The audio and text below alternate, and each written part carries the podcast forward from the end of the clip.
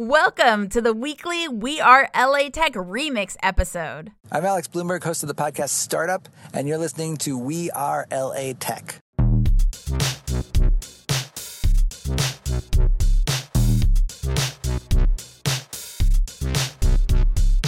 My name is Espree Devora, born and raised LA, and I created We Are LA Tech in 2012 to unify the community. Podcast launched in 2014, continuing to help people find the best talent, to connect with each other, to form awesome relationships. So proud of this show. Enjoy.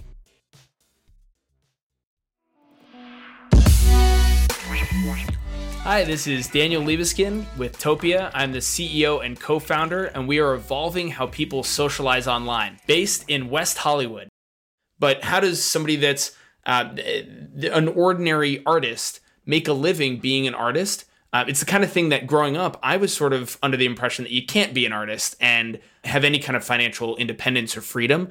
And I think what we've seen over the last couple years is a massive shift in that with different creator economies, things like Twitch, uh, for example, that allow you to be a game player artist, right? Different different types of creativity, different types of art are now not just being encouraged, but are becoming viable career paths. Um, and and you you know young people, future generations are seeing that and saying, hey, I don't need to be a doctor or a lawyer or a software engineer in order to have financial independence. I can be a creative. That's amazing. And I think that the epicenter for a lot of that is Los Angeles. Let's talk about how you built your creativity, your Topia. What was the origin story of the first idea of Topia and then how you started building and what did that look like and where are you today? So Topia is actually really a journey that I've been on for the last seven years. I had a startup in 2015 that was called Body, and it was a way for fitness instructors to create their own virtual fitness studios with their own branding, pricing, and then teach live interactive classes uh, that were very experiential, where they could see the participants and participants could see each other. So it emulated that experience of being in person, kind of like what you see a little bit with Peloton, but uh, more more like Zoom meets Peloton. And this was using very similar technology called WebRTC, Web Real Time Communication, that we're actually using in Topia and the reason I one of the one of the reasons I did that is um, for a similar kind of uh, um, goal of empowering ordinary fitness instructors to be able to build communities around them, and then teach these live classes where participants can actually be in community with one another and have the experience where like I could be in Los Angeles, my sister's in Chicago, we can take a class together and we can see each other like we're in person. And there was really no way to do that online. And so that was seven years ago. Um, ever since, I've been uh, I've been building different technologies, platforms. I've built dozens of things over the uh, course of six years, and you know some of them in Los Angeles, some in uh, in New York. I actually lived in Southeast Asia for for a bit doing this as well.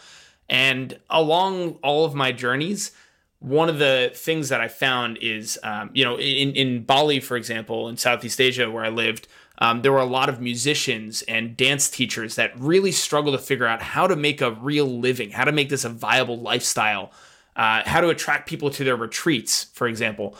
And um, I, I, tried to help some of them with digital marketing, with building a digital brand. Um, and it kind of kicked me onto this path of realizing hey, what if we could create a platform that makes this really, really easy for them to uh, have access to people all over the world. You don't have to live in Bali to be able to experience this thing. You could live in New York City, take a course or you know have an experience with somebody that lives in Bali that's facilitating this experience, that's creating a, a world that you can come and be in community in. Um, so that was really the origin of Topia. Hey guys, it's Chantal Anderson, CEO and founder of Real Mood, where you can watch, stream, and earn crypto. We're based in Culver City, so there's a couple of blockchain conferences coming up in Los Angeles. There's like a blockchain summit that's happening in, uh, that's happening this upcoming Sunday, uh, September 5th. Um, and and that that's open to the public. Um, they, it's actually free. You don't have to. Uh, they're not charging to get in. You just have to be on a guest list. Um, and then there's also another blockchain conference happening in October, um, and it's talking about um, securities and infrastructures and how crypto is um, leading the way for um, financial literacy. and that's happening in October. I can't remember the name, but I'm happy to share that information with you. If someone like new to LA and they could do anything at all, what activity or thing would you be like, you have to do this? You have to check this out. So I'm born and raised in LA. So um, I actually wouldn't, there's nothing in the city of LA that I would say you have to do this because everything is touristy that you'd be able to find on the internet. I think a lot of the LA culture you'll actually find outside. And so one of the things that I actually would suggest is there's this amazing Mexican restaurant. We're highly influenced by the Mexican culture in Los Angeles. There's this amazing Mex- Mexican restaurant in Gage, which is like in East LA. Um, the owners are world renowned chefs that competed on Iron Chef and they have a beard award. Um, and so they opened up this restaurant in East LA and it's amazing and it's true authentic food from Mexico. And true, true authentic food is not tacos and burritos. There's like a whole entire different landscape that I think the people of LA have been lied to. So I highly recommend they check that out because you get the real culture of like Mexican food in LA and the people because they do like a full on thing, like the music and everything. It's called La Casita Mexicana. Last question What book do you recommend that we all read? I'm going to plug my girl, Ebony K. Williams. She has a book called Pretty Powerful, and this is specifically for women, but men, you should definitely read it too, because it's another insight to the women's intellect and brain. It just talks about using your powers as a female into the world, um, using it in both the business world, personal life, and everything, and understanding your power as a woman. And when I read that book, I get so invigorated because I'm like, women, we're so smart. We can run the world. you know, so I love it because it just encourages me so much. So, yeah, I definitely recommend everyone to check it out. Ebony K. Williams, who's actually now a new housewife on the real Housewives of New York, but she's actually like a lawyer and she was on Fox News and she's done so many different things with Revolt. She's like super smart. She's a member of Alpha Kappa Alpha Sorority Incorporated and she wrote this amazing book called Pretty Powerful and she's just amazing amazing. So I definitely recommend everyone to check it out. Is there anything else you wanted to say before we wrap up? I want to say thank you so much for having me. Any opportunity Real Mood gets to go out there and tell people about what we're doing is a is a very awesome moment. And we want to just offer you actually 100 Real Mood tokens on behalf of Real Mood for being an early believer and Stop. insider of our platform, as well as um, a couple of your so lucky cool. subscribers. So we'll definitely we'll definitely send you guys a link, and maybe you can raffle them off to some of your lucky subscribers and give your subscribers yes. some Real Mood tokens. To be early.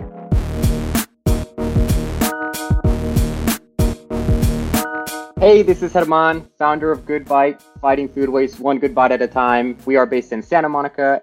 Yeah, so that latter is, is exactly it. So it's a built technology with no traction. And that's the huge mistake that I made. I wish I would have, especially now being involved in the tech community, one of the phrases that has really uh, caught my attention is build in public. I keep hearing people build in public, build in public. And that's something I wish I would have done it from the beginning because, especially uh, uh, based on how much I had to learn early on, it would have been great to have shared the story and great to, to share what I had to go through in order to build the tech and test it out and make sure it works fine, integrate all of the processing payment stuff, all that stuff. It would have been awesome. So now it's it, it unfortunately made that mistake. So here I am uh, with uh, a built technology, but no sort of traction. I was able to land one customer uh, which is a uh, it's an Indian restaurant in Westwood, but unfortunately no users yet, and I don't have enough restaurants yet to be able to feel comfortable to to release the app. So I was planning to wait until we had at least ten restaurants in order to actually release the app and and make it public for users to be able to use it it would be interesting for everybody that would want to use it to actually start backwards saying i'm a founder. I built this technology so restaurants can provide you like their food on a discounted rate but i need you in order to activate things. So getting all the people to sign up first like and saying yes i want this and then going to the restaurants i have 10,000 people i have 50,000 people and they're ready like that might be cool. Yeah, that's a great idea. And uh, I've seen a lot of companies and I've read a lot of stories where people have been able to gain that sort of traction by just being able to talk about the story and talk about what it is that their mission is and have some sort of wait list. And that that was sort of new to me. I haven't I've never personally signed up for any wait list like that, but I know people are out there and